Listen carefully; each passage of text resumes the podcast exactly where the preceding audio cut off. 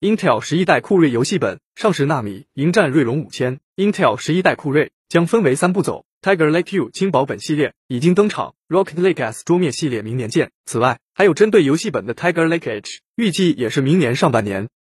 目前游戏本上的 Comet Lake H 十代酷睿还是十四纳米工艺，最多八核心，十六线程。而接下来的 Tiger Lake H 将第一次给游戏本带来十纳米工艺，当然配套芯片组是单独的十四纳米工艺。之前曾有消息称，Tiger Lake H 会分为三十五瓦、四十五瓦两种版本，前者最多四核心八线程，后者最多八核心十六线程，并集成最多三十二个 EU 执行单元的 Xe GPU 架构核心显卡。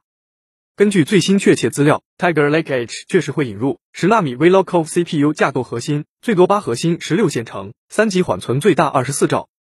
，Xe-LP 架构的核心显卡。则是最多三十二个执行单元，能够输出八 K 六零规格的 HDR 超高清视频，并支持四屏输出，双路 DP 一点四 B AV 幺双编码器。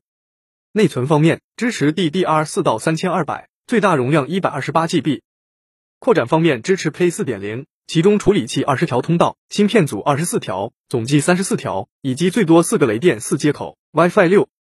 AMD 预计会在明年初的 CES 2021上发布锐龙 5000U、锐龙五千小时系列，引入 Zen 三新架构。更多精彩内容，敬请关注每日 IT 快讯。